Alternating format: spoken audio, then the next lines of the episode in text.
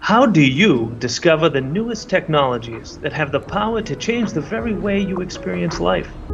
Today, there are about 1.4 million tech startups around the world, creating new, innovative solutions, sometimes fixing problems we don't yet know we have. When it comes to labor trafficking, that's really truly all around us.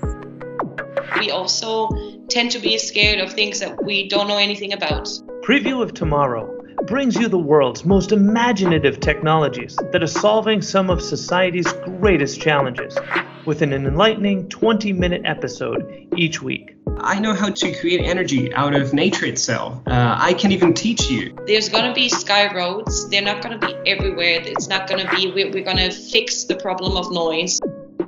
I am Mike Lake, President and CEO of Leading Cities, a global nonprofit organization that serves as a bridge connecting cities to one another, facilitating trade agreements and partnerships, and connecting governments with innovative solutions through AcceliCITY, one of the world's largest accelerators for smart and resilient city startups.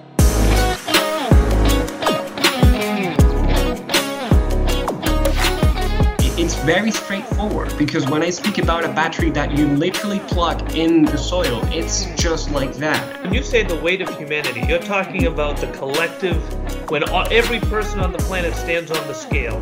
Yeah. Um, it's a smart city solution, it's a commercial solution, and it's a private solution. Utilizing the land on Earth in the most efficient way possible, down to the granular inch.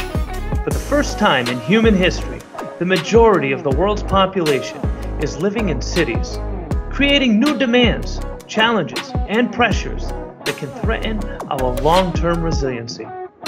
Join us for a preview of tomorrow to hear from the inspiring entrepreneurs whose innovative technologies are reshaping the future of life in cities.